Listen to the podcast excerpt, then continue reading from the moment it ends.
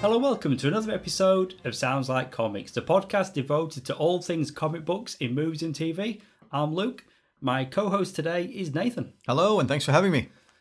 Today's topic Superman the Animated Series, one of the more beloved superhero shows from the 90s, following in the footsteps of Batman the Animated Series.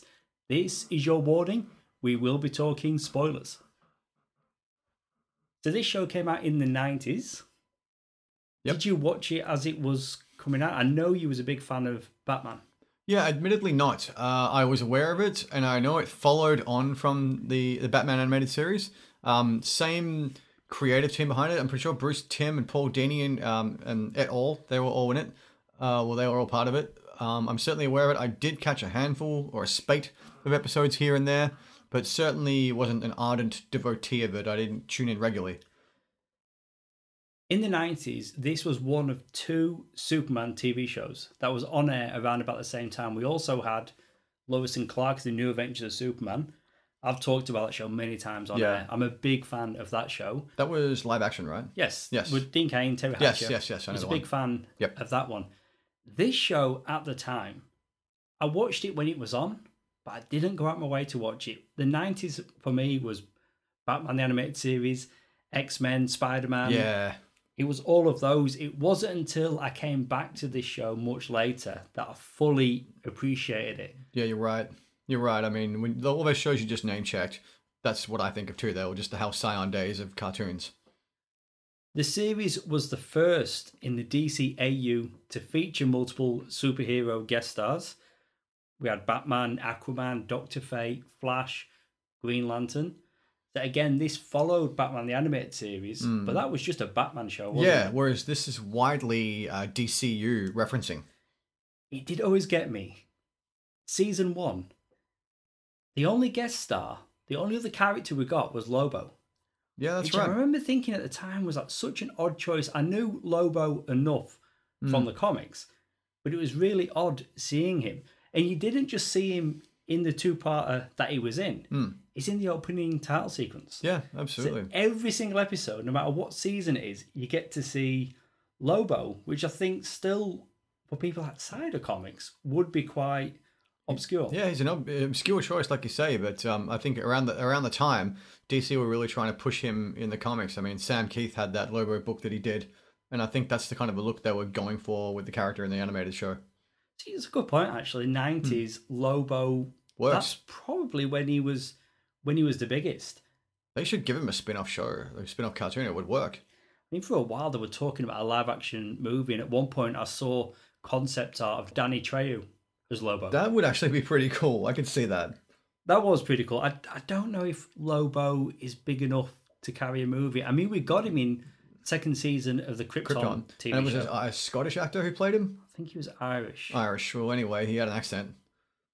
We could, if we really wanted to, not that we have the time I on this mean- podcast, we could name check everyone who's played him, just for um, posterity's sake. It was Brad Garrett who did the voice of Lobo for this particular show. Yeah, of course it's Ray's brother. Yeah, from how- everybody loves Raymond. Can I do the impression? Can I do it? You dare go for it. Hey, Raymond. It was hey, Raymond. Yeah, it was. It was that that voice. You know, I, I love that show. It's been so long since I've seen it. I, Yeah. Honestly, Robert, that's his name. I was That's going right, to right. say. Come on, Robert. Jeez. I yeah. was going to say I couldn't remember the character's name, but yeah. Yeah, So we but get he was Lobo in the show and the opening title sequence, Mm-hmm. and I I did find when I was looking up information for the show, Mm-hmm. originally they were planning to have an opening similar to Batman the Animated Series, where it's almost like a little movie in itself. Gotcha. Because what's great about that Batman opening, um, and I, it might have well worked for Superman too, was that if you notice, at no point does it ever say Batman on the screen. You just know straight away visually that that's Batman. And I think the same can be said of Superman. He won't. He wouldn't need a logo to pop or really stick out um, any kind of text or wording. Just it's just the icon- iconography of his suit would be enough to show you that that's Superman. Without a shadow of a doubt, you would know. Yeah, I mean that's that's a good point. Yeah, you don't get Superman the animated series, but it's more like a montage. You get clips pretty much from that first season, and that's the opening for the whole run Hmm. of the show. You know, I did read that you know the end title sequence, and Yep. it's blue, and it's got that part silhouette of Yep. Superman. Well, apparently that was going to be used on merchandising, but it was deemed that he wasn't recognizable enough. Mm, probably because So it, was, the- it was partly obscured. Yeah, so they scrapped it and they used it for the end credits instead. But I thought that's you know pretty cool that we still get to. You'll see also, if you're eagle-eyed or eagle-eared in this case, you'll notice that they didn't go with the John Williams score. I don't know if it was, it was something to do with the rights being tied up. you Oh no, know. nothing to do with the rights. It was Okay. intentional. They went with somebody else. Yeah, and it was a, a different theme, a different refrain for Superman that still sounds heroic and I, and kind of iconic, but doesn't have that um, signature sound that you associate with the Richard Donner films. Yeah, but it, it's it still has. I mean, I really like it as as a Superman theme. So the composer is Shirley Walker. Yep. So Danny Elfman did Batman the Animated Series, the theme, but she did the music on the show, and then she came back here and she did the theme song, and then there was another composer who did the majority of the episodes, although she did score a handful of episodes herself. Interesting. Producer Bruce Tim asked Walker to create a theme that instrumentally said Superman, as he believes that's what makes a good Superman theme, and that's what we got with John Williams. I can see. it. Yeah, absolutely. Oh, yeah, with John Williams, no doubt, no doubt. He But na- he even- nailed that. Eh, Yeah, and, and so did she. Like this song, the opening, and, Hmm. It's and different. It's a variation of a theme. it, it is, but it's the you know music is still you can sing along Superman to the theme. Yeah, I, I Absolutely. like it. I've I've always Yeah, I've always got liked it. nothing against it. Mentioned Bruce Tim, and uh, well, you mentioned him earlier Dini. also, along with Paul Dini. Yep. The show was developed by Bruce Tim and Alan Burnett, and of Ah, course, yes, Burnett. Paul Dini wrote a lot of episodes. The usual suspects, you know, the usual gang of DC cohorts and writers.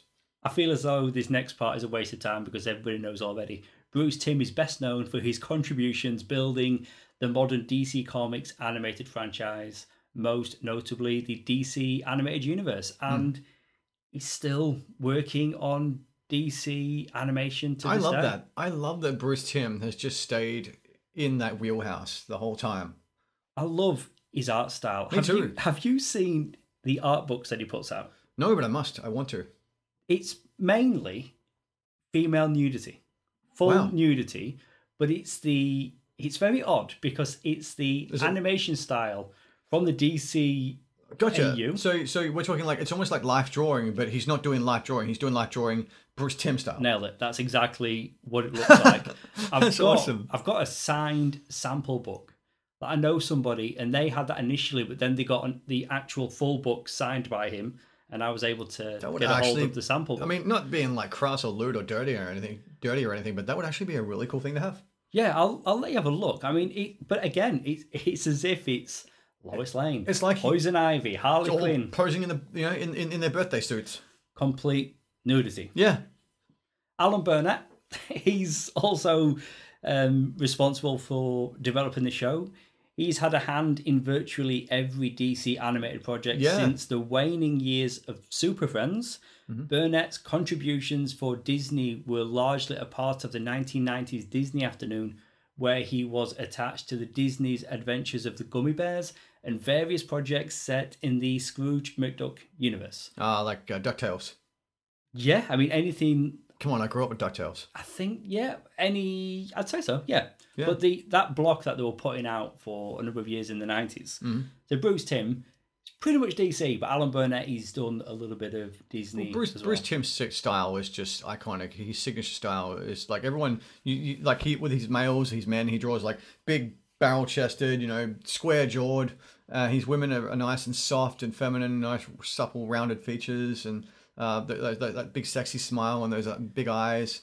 Yeah. Like, he's got a very def- definitive and signature style. So everyone who's a fan of of, uh, of this sort of stuff, whether it be comic books or TV shows, pop culture in general, uh, people are going to know Bruce Timm's style when they see it. And we mentioned the DCAU. It started with Batman animated series, then Superman, and after Superman we got Justice League, Mm-hmm. Yeah. where we got introduced to pretty much every DC superhero, especially when we got opened to it Oh, right up. Unlimited. Yeah, But his style is so iconic. unmistake, unmistakable. Like Mm. Yeah. you just know it. sh- But his style, you just know it straight away. yeah, I mean, even it's worth noting that DC the last year or two have been did a um a run of comics called Batman: The Adventures Continue, which picks up where Batman the Animated Series pick, uh, left off, and Burnett is is writing it, Dini's writing it.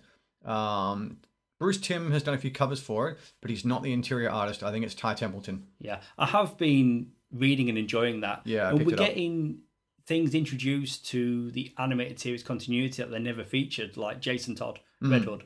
Th- Yeah, like it's like, as I said, it's it's like if the show had been out, able to continue past its um, I don't know if it got cancelled, but if it past its ending point, Well, Batman animated series, I mean, we should say that the two of us have already covered that on the podcast. Oh, we did yeah. a whole episode absolutely. dedicated to that, and as well as having, I think that was no, that was four seasons, and then there was the rebranding towards the end.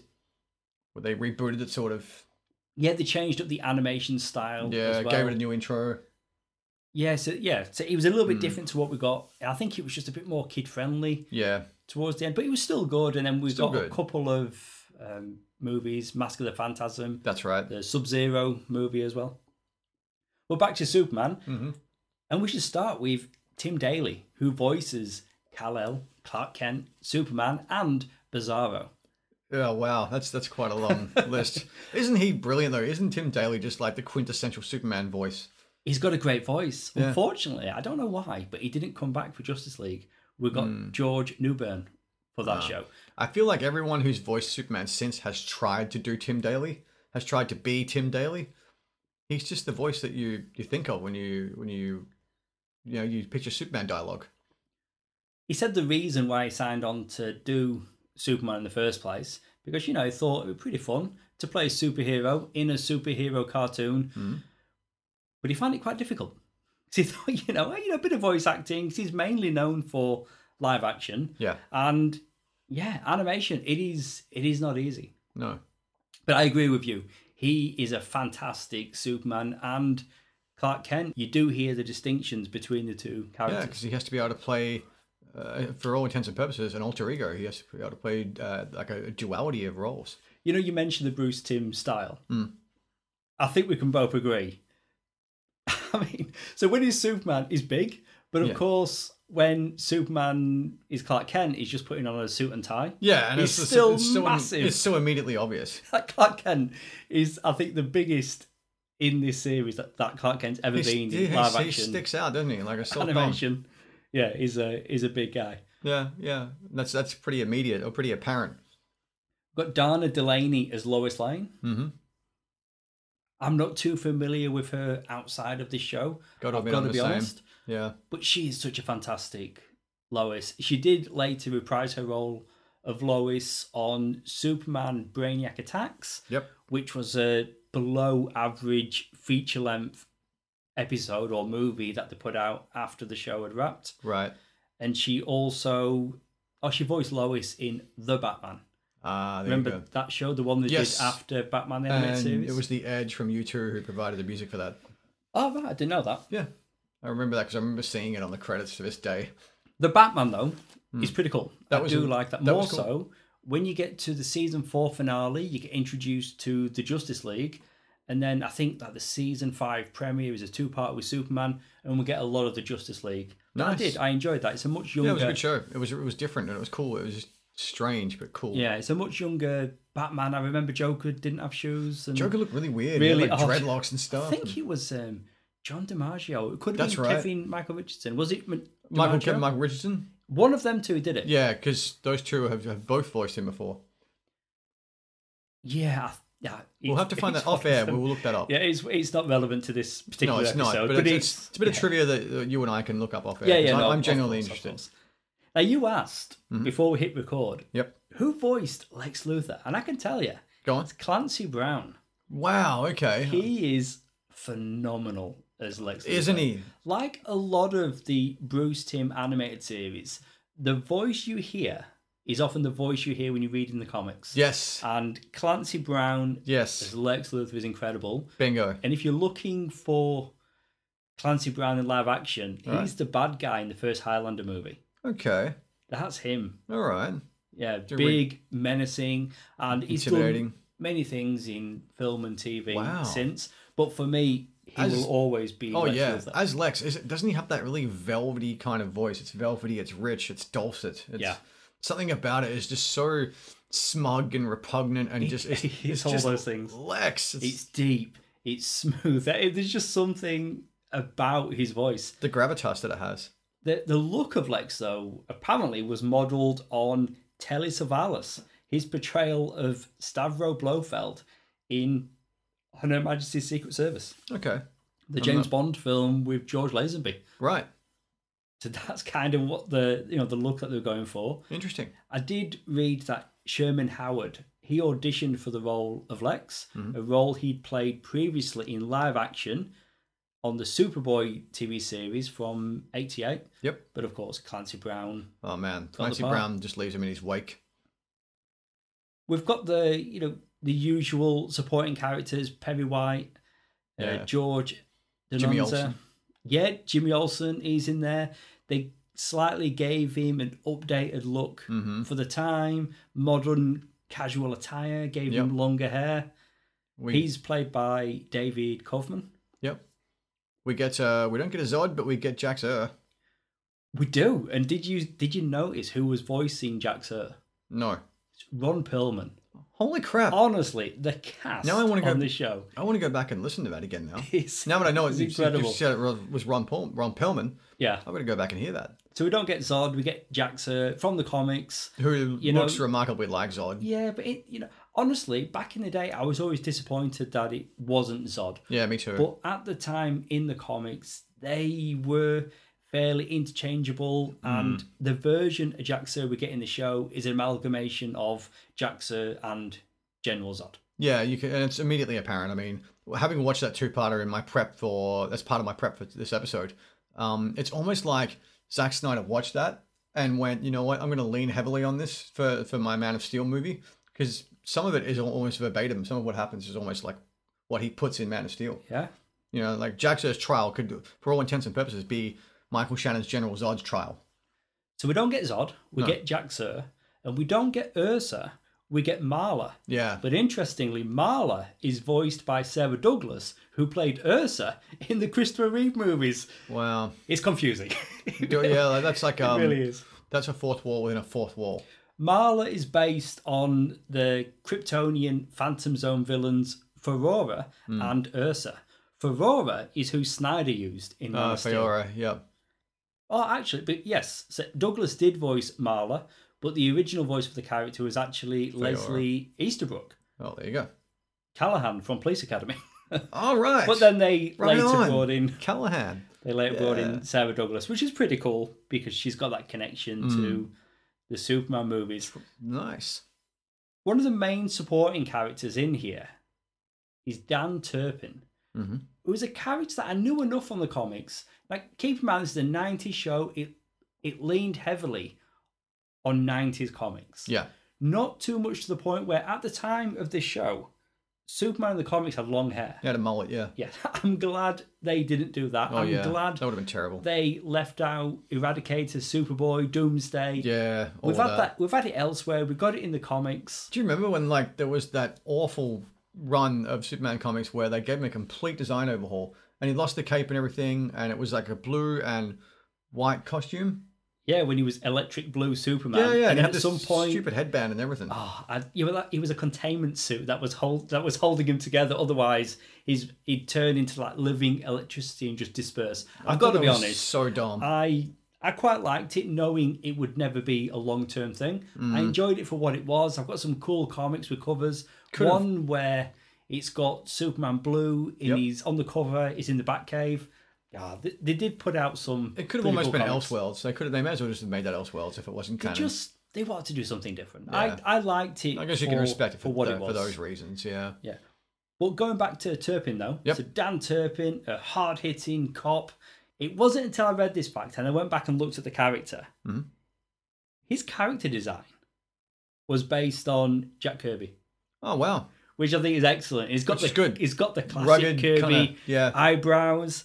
Yeah. And he- rugged he's- exterior. Yeah, I I love When I love think that of- fact. When I think of Kirby, I think of like the Thing and characters like that. Just really rugged and scrappy. This this show, honestly, it wasn't until going back and watching it again now. It's got so much of Jack Kirby in it, and Can they you- they leaned like the creatives involved. They were leaning into Kirby, Kirbyism. the Fourth World, Fourth Mm. Worlds, New Gods. Dark Side features so much, and voiced by Michael Ironside. He is such Oh yeah. a good dark side. Yeah, absolutely. Can you imagine what Superman comics would be like if Jack Kirby had drawn them Oh yeah. Well, he did for a while, didn't he? He did draw, briefly? or at least he wrote briefly. Superman Yeah, many years ago. but long term, if he had they had had him drawing, would have been amazing. There's a two-parter. Mhm. Apocalypse Now, Okay. but of course the Which is- DC spelling of Apocalypse. Yeah, with the K. Originally, it had Martin Parr Kent killed, but they decided Too they dark. couldn't do that because they would have had to have found a way to bring them back to life. So instead, they had the character Dan Turpin be killed, and it was Ah, final. The character did die in that two-parter. No comeback. Mm-hmm. Mercy Graves. She is pretty cool. A character created for this show. She is Lex Luthor's henchwoman. and she's Ah, yeah, pretty much his Harlequin. yeah. I think She's it- not as crazy as, as No. Harley. but she's he's yeah underling.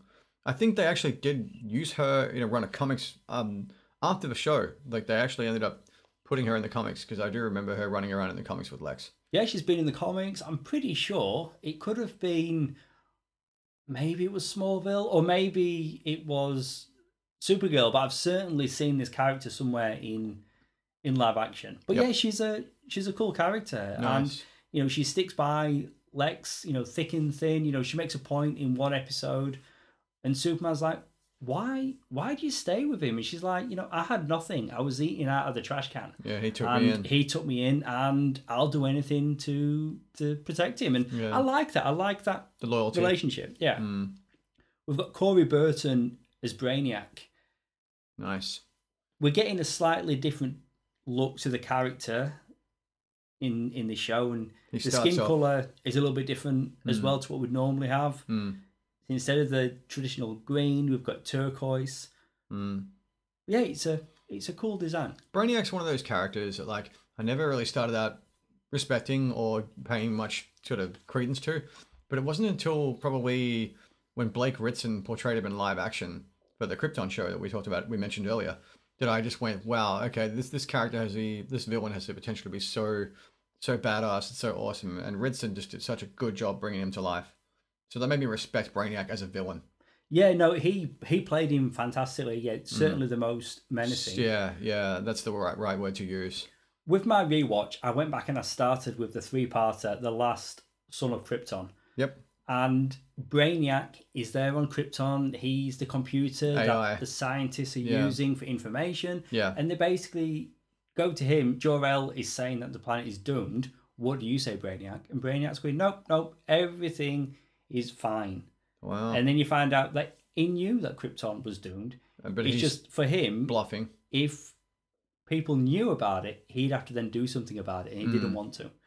And that's when we first are introduced to Brainiac, but not in a humanoid form. No. Hmm, And then it comes back later on in the season, Yeah. like numerous That's times. much like the live action Krypton show, very similar circumstances. in that um, opening episode, Jor-El is voiced by Christopher McDonald, Shooter McGavin, Yes. as soon as you said that name, I was like, shooter. which I thought was, um, was pretty good. There's an episode, I think it's in season two, Mr. Mixes Piddlick. Uh, mix a pick. Yeah, Yeah. voiced by Gilbert Godfrey. He voiced him Oh, he's later on down the track too in the he? Justice League action show. Okay, oh, that's right. Yeah, he- Yeah. he came back, didn't he? Yeah. But yeah, he's the first episode he's in. He essentially he first gives the terms of the task. Oh, he says to Superman, you know, you need to trick me into saying my name backwards, and he can't come back with you know until that three months have passed. Mm. So over the period of the episode, like we're jumping forward three months at a time, Yeah. and yeah, it's it's a fun episode. It's really fun. I want to watch and that. a lot of it, it's well, it's mainly down to Gilbert Gottfried. He's Just being him. fantastic. Yeah, he's got such a good voice for it. Really iconic voice. If you're not familiar with him, he was the voice of Iago, the parrot in um, Aladdin. He's also Disney the film. guy in the children's home in Problem Child. Yes. That's- So you want to adopt a child?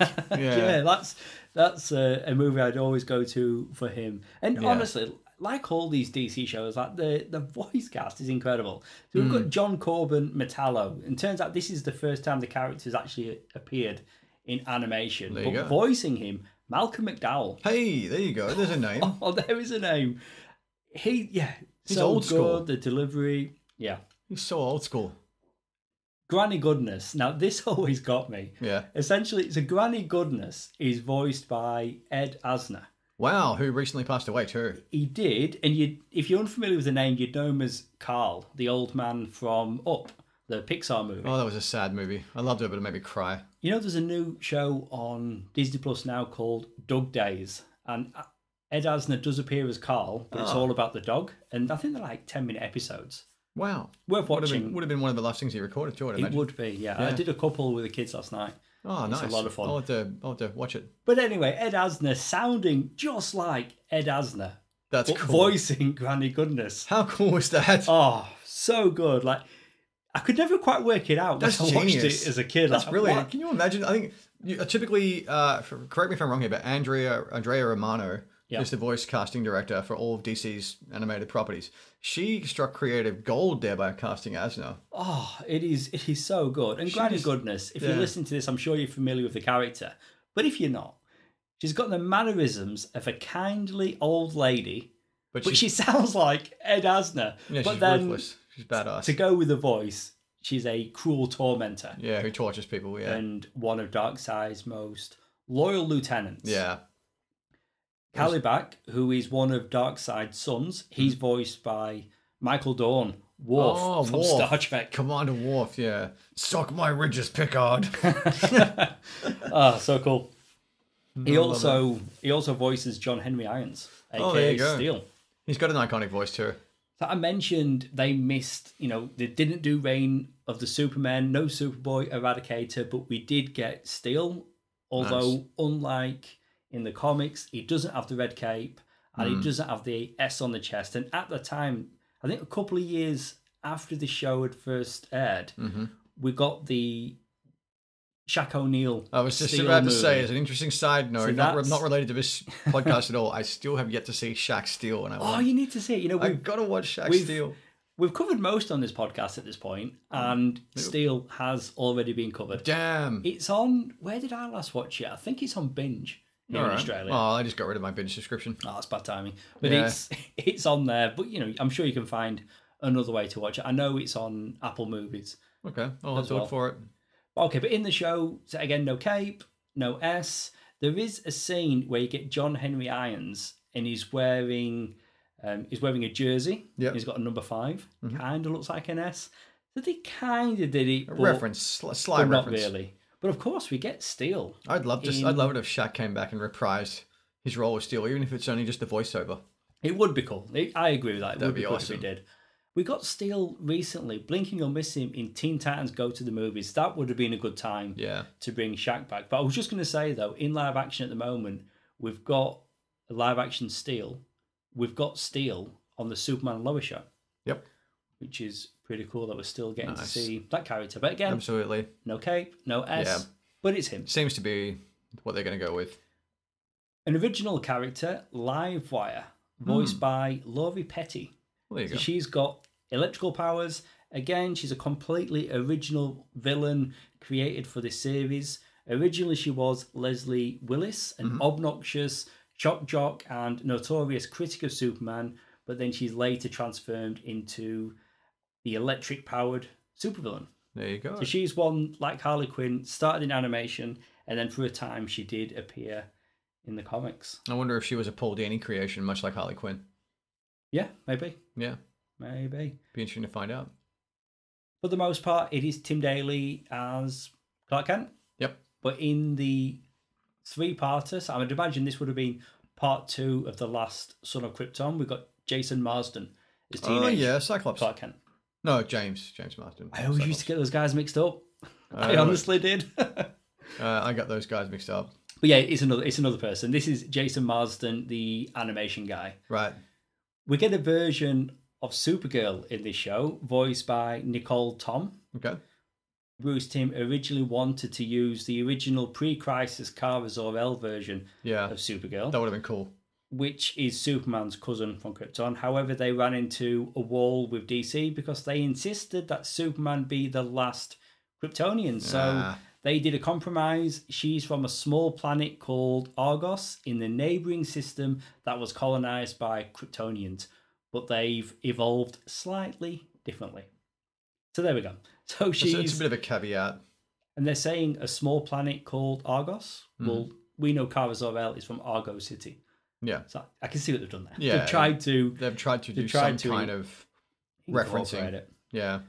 Supergirl's costume was redesigned for this series, which gave her an individual, independent look rather than being close to Superman's Hmm. costume. The redesigned costume consisted of a white shirt and gloves with a blue skirt and red boots. This design was later transferred to the comics after the series ended. I remember that costume in the comics. It was around for I don't remember a in the while. comics. I remember in like in, in animation, but not the comics. honestly, like I grew up reading s- just my main go to was Superman comics. So I've got a, a lot of Yeah. knowledge from there. So yeah, I I remember seeing that costume Cool. a lot. You know, at one point they were looking at the idea of using Matrix from the comics. You know that time where Supergirl had died in Crisis, and then you had Matrix, who was like a like an energy alien life form. And Linda Danvers, a human on Earth, died, and then the alien Matrix merged with Linda Danvers to become the new Supergirl, and she was like an Earth angel with flame wings. Does any of this ring a bell? It was pretty crazy. None whatsoever. I read it again recently. like- Sounds sounds like you're on acid. it's crazy, man. Honestly, I read it again recently, written cool. by Peter David. It's, it's Oh, yeah. honestly, it's really good, but it's a lot of Peter David's a big name. heaven, hell, aliens, Wow, and she okay. does have a relationship with Superman, but it's it's a whole other thing. I swear they I'm did. glad we didn't get that in the show. No, no. I, the only Supergirl costume I remember is the skimpy little red skirt and the shirt that looks a lot like um, Superman's. Yeah. And the, and the tiny cape. I remember when when Jeff Loeb did the Superman Batman comic, Yep. and the the first volume was Public Enemies, where it was Superman and Batman on the run. They adapted it into a movie. yeah, that's right. Wasn't Michael Turner doing the art for it? Ed McGuinness did the art on that, Oh, but McGuinness. Michael Turner did the second volume, which Yeah. was Supergirl, and they made it into a movie also. And that the the redesign he did for that costume that was Supergirl for such a long time in the Yeah. comics. Yeah. Yeah, I remember that. That's that's ringing a bell. Now that you mentioned that. So we could talk about some more of the villains that we get in here. We've got Yep. Bud Court as Winslow Shot, Mhm. Toyman. Got to Oh, yeah. be honest, this version of Toyman terrifying. It's essentially a ventriloquist doll. So very different to how Toyman had Isn't- been portrayed previously, but The like Batman. Yeah. what often happens, this was then how Toyman appeared in the comics also. Yeah, they must have loved it so much they, they assimilated it into the comics. Maxima is another character we get in the show. She's a character I'm more closely associated with Superboy, Oh, yep. the clone, to Connell. Like he's yeah. Yeah, yeah, with the black shirt and the jeans.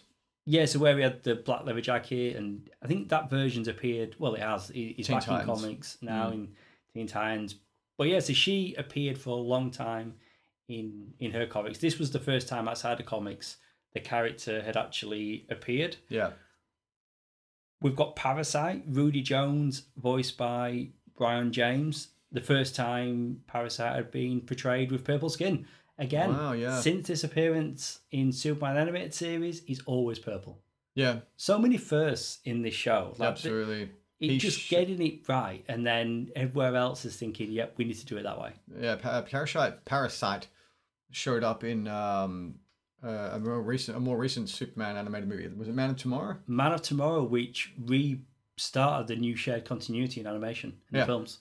And also Lobo's in that, coincidentally voiced by Ryan Hurst from Sons of Anarchy. Ah, that's right, and yeah, I that- quite like that version. I liked that. Yeah, and I liked the movie. Although Yeah. the the version of Parasite, he essentially Just a giant. he grows to freak. be yeah, uh, like a kaiju, like a Godzilla yeah, sized monster. Basically, It was cool though. it was cool. I, I dug did. it. I did really enjoy that movie, and Me too. since then, shared continuity. They've done.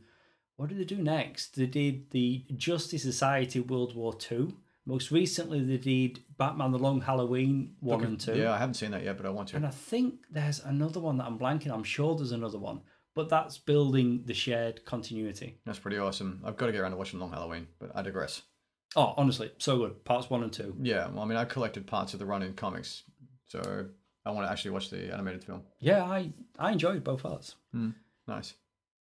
Weather Wizard is in this show, Oh, yeah. voiced by Miguel Fior. Mhm. He also voices Aquaman. Right. But the interesting thing about him voicing Weather Wizard, he also played the character, although renamed Weatherman, in the Justice League of America live action TV pilot from 1997. There you go. Wasn't Weather Wizard one of the Flash's rogues or villains? Yes. Yeah, there you go. Flash does appear though. Oh, it's nice. the Wally West version. Oh, Barry Allen, yeah. And then even when they got to Justice League, they continued to use the Wally West version. Wally West, yeah. So yeah, you've got Weather Wizard going up against the Flash. We also get Green Lantern, Kyle Rayner, for the first time in animation. But of course, when they got to Justice League, John Stewart was the Ah, Green yes. Lantern John Stewart was awesome. on the team. Oh, sorry, just going back to Aquaman. Mhm. In this series, he is designed with his classic Aquaman appearance, having an orange and green costume, short hair, and a clean shaven face. Yep. This character appears again in the first season of Justice League, but he's got the beard, the long hair, and he's got the hook for the hand. Yeah, So initially, you can see where they, where, they were, where they were going for Jason Momoa with that. oh no, this was way before. Jason yeah, I know, Momoa. I know it was, but you can see where they took their inspiration from. So in the nineties, would have got the Grant Morrison comics. I think he might have had Oh man, wasn't Grant Morrison just crazy? With his Oh, I writing? loved his one on JLA, but All I over think the that's place, where we yeah. first got that version of Aquaman. And then, but I can see what you're saying though. Like, if you're gonna look at where they could have based Momoa on, he definitely looks more like the '90s era. Hmm. yeah, with the Aquaman. long hair, the beard. The animation style we talked about already. It's pretty much more of what we got with Batman the animated series. Only if that show is nighttime, this show is day. Yeah, I've noticed that. it's it's a lot. It's all bright brighter. primary colors and stuff, whereas Gotham was all dark and sh- steeped in shadow and stuff. The Superman costume, classic. Yeah, Trunks on the outside. iconic. it's Yeah, It's jocks what- on the outside. It's what you want. The only thing is that the animation team removed the S shield from his cape. But of course, that was to save themselves from having to animate how the shield would look on the cape Yeah, as it as it rippled moved. Hmm. when he moved. I mean, they even did that same thing with Henry Cavill. For the most part, when you're seeing him as Superman, the cape is CGI. I did never, I did not know that. For the most part. Wow. I mean, there's going to be some scenes where he's standing still and it wouldn't make sense Yeah. to have it CGI, but often if he's outside, the cape is moving. if the cape is moving uh, or in movement, that's CGI. But if he's It's- standing still, th that's the real cape. It's CGI. Interesting. It's what I always loved about Lois and Clark. Like he had the yellow S on the cape. Yeah, that's and right. For You always forget, tend to forget about that, don't you? You just think of it being a red cape. You don't realize that it had the, had the, the shield or the yeah, crest. for me, I'm a big fan of the S Yeah. on, on the cape, but more you're and more right. You're they absolutely right. they leave it off. It's easier. It's Just yeah, easier to it's leave just, it's such a pain in the ass to have to try and animate that, like you say. Tyler Hecklin, Superman and Lois, no S on Oh, yeah. his cape. Yeah. Well, it makes sense, and I think you know, obviously, that set a trend. It, yeah, but you know, my preference is still to have it. But Oh, I yeah. As a- understand. yeah, you're, you're, the you're a reasons why. purist, though. You, Yeah. love, you love your Superman. If we're talking about the look of Superman, he resembles both of his Kryptonian parents. Yep. He's got Jor-El's looks and his mother Lara's curl in his hair. Yeah. The So iconic. He's got the curl.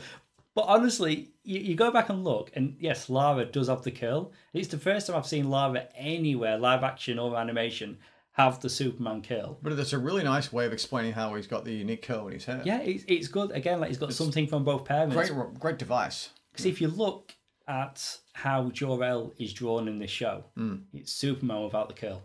That's like the only difference, really. Or I guess Superman's built a bit bigger, but he looks Whereas, um, lot like it. in years since, everyone's tried to go with the Marlon Brando style Jor-El. Do you reckon? Yeah.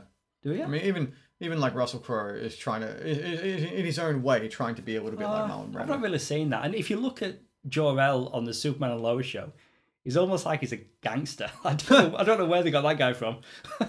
but he- weird. he's not doing Brando. Gangster Jor-El. And he's got like black hair with a black beard. I don't know. That's He's kind crazy, of man. An off-looking. Usually he's Jor-El. got grey in the temples or a bit of grey in his beard. What I did notice and like, so the Kryptonian clothing loosely resembles the post-crisis comic designs.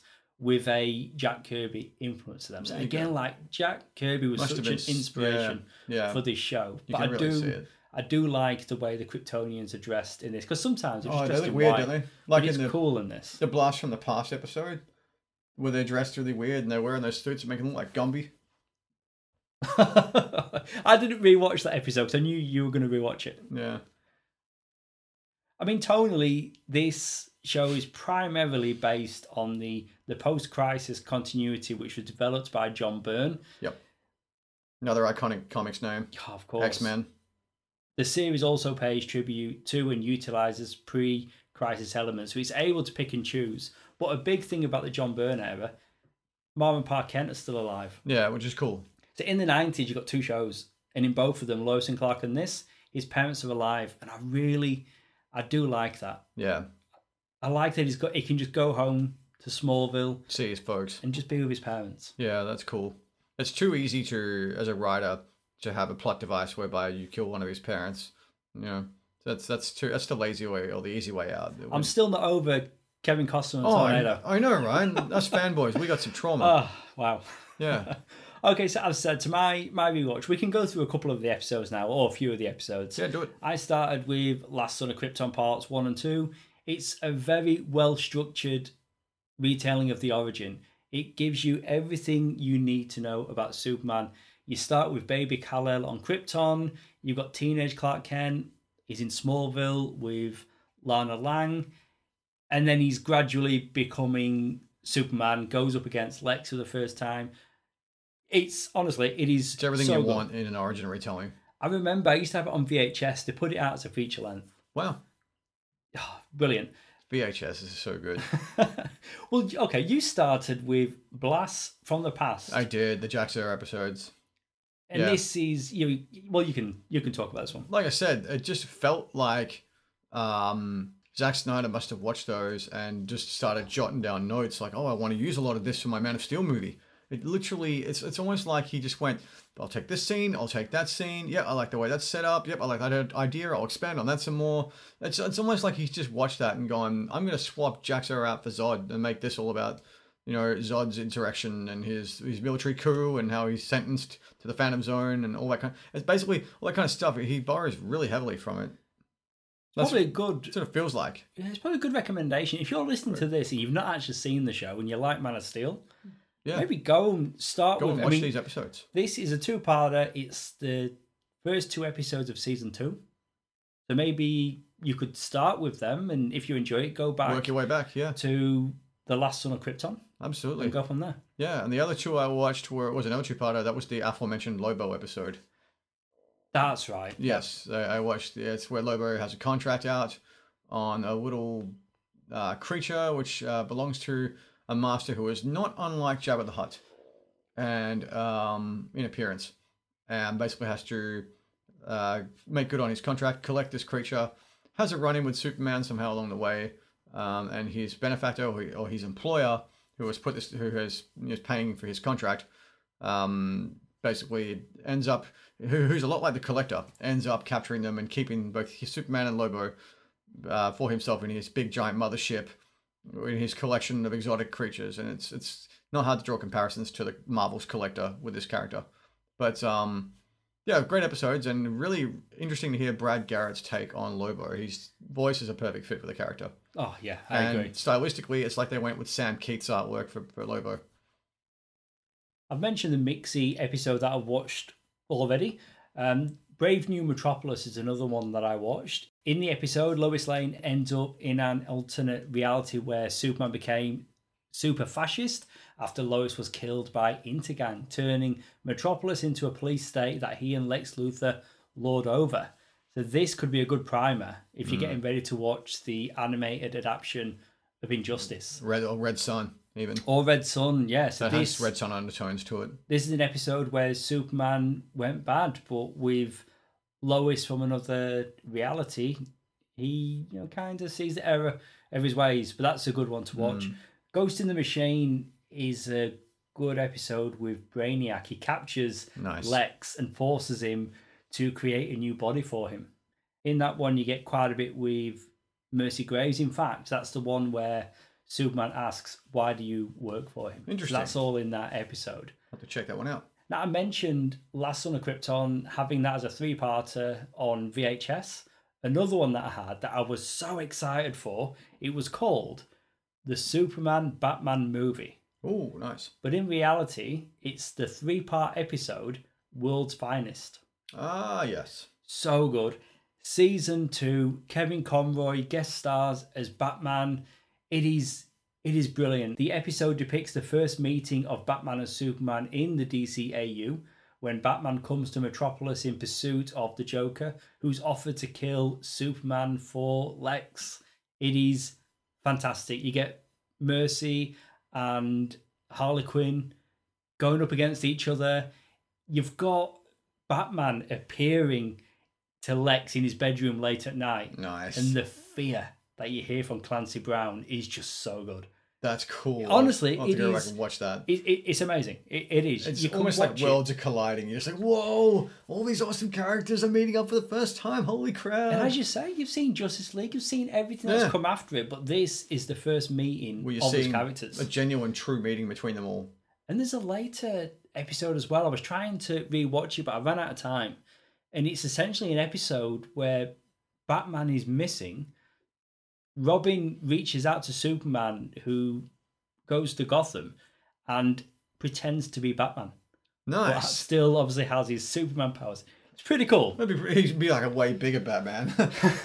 Not awesome. too much bigger though. Like you know, all like you said, all of Bruce Timm's guys, massive. yeah, they are. Even like Vic Sage, the question in Justice League. He's So that's a good point. Huge, yeah. That's a good point.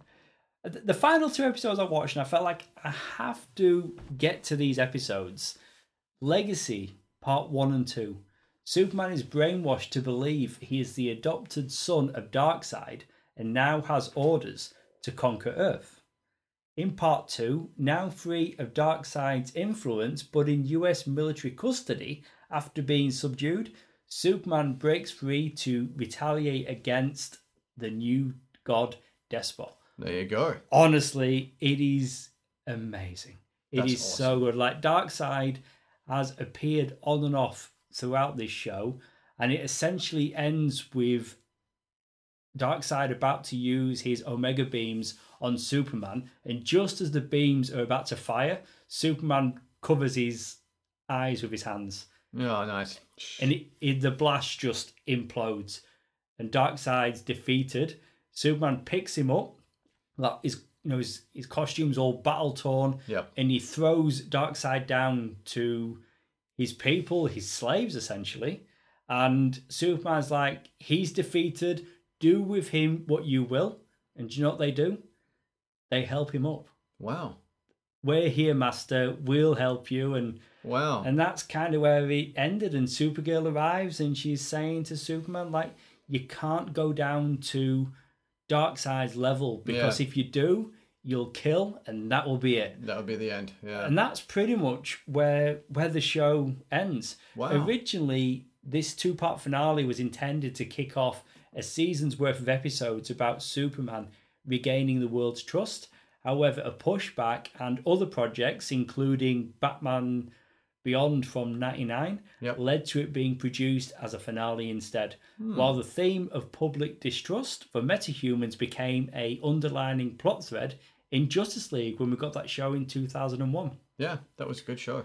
Batman Beyond is one that I would love to get to one day. I Yeah, remember absolutely. again, honestly, I bought so many DC animated VHSs back in the day. I got the uh, the feature length pilot, but in the UK it was called Batman of the Future. All Uh, right, so they didn't call Batman Beyond. It wasn't until years later that we actually got that branding, but I remember it was called Rebirth. Hmm. And ah, Batman Beyond is such a good show. Yeah, I'll have to get around to watching that. Have you seen it? Not Batman Beyond. Oh wow! You gave me Return of the Joker, and I've Yes. got I've- it's been sitting in my bedroom for like Oh, you'd need to see a long time, and I need to get around to watching it. you need to see the show first. But that, that's a good point. I mentioned Brainiac Attacks, that feature length Superman animated series movie. It is not good. Like, it is a bad movie. You look at Batman the animated series, it had a really good movie in Mask of the Phantasm. And you look at Batman Beyond, Return of the Joker is such a dark, twisted take, and it is a really Nice. good movie. I'll get into that. I'll have to watch it. Maybe we can cover it.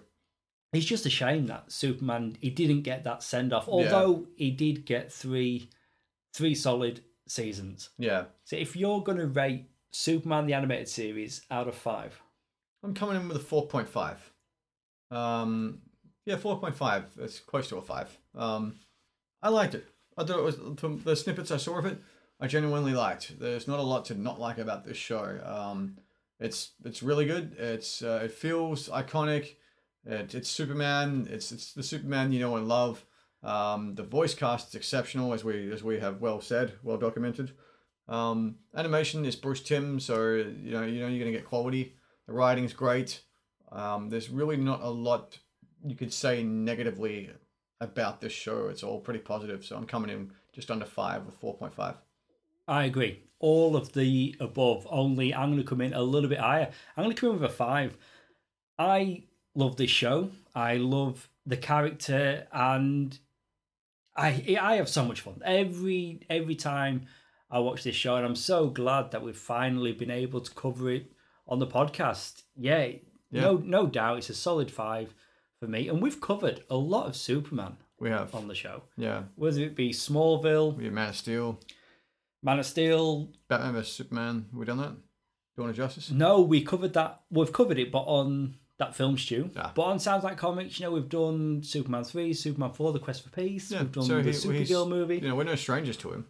We've done a lot of Supermans. I'm glad that we've finally got to Superman the Animated Series. And knowing you've not seen Batman Beyond, for you to watch that and then have us talk about it, Yeah, that would be a really. yeah, that'd be great. Good That- episode.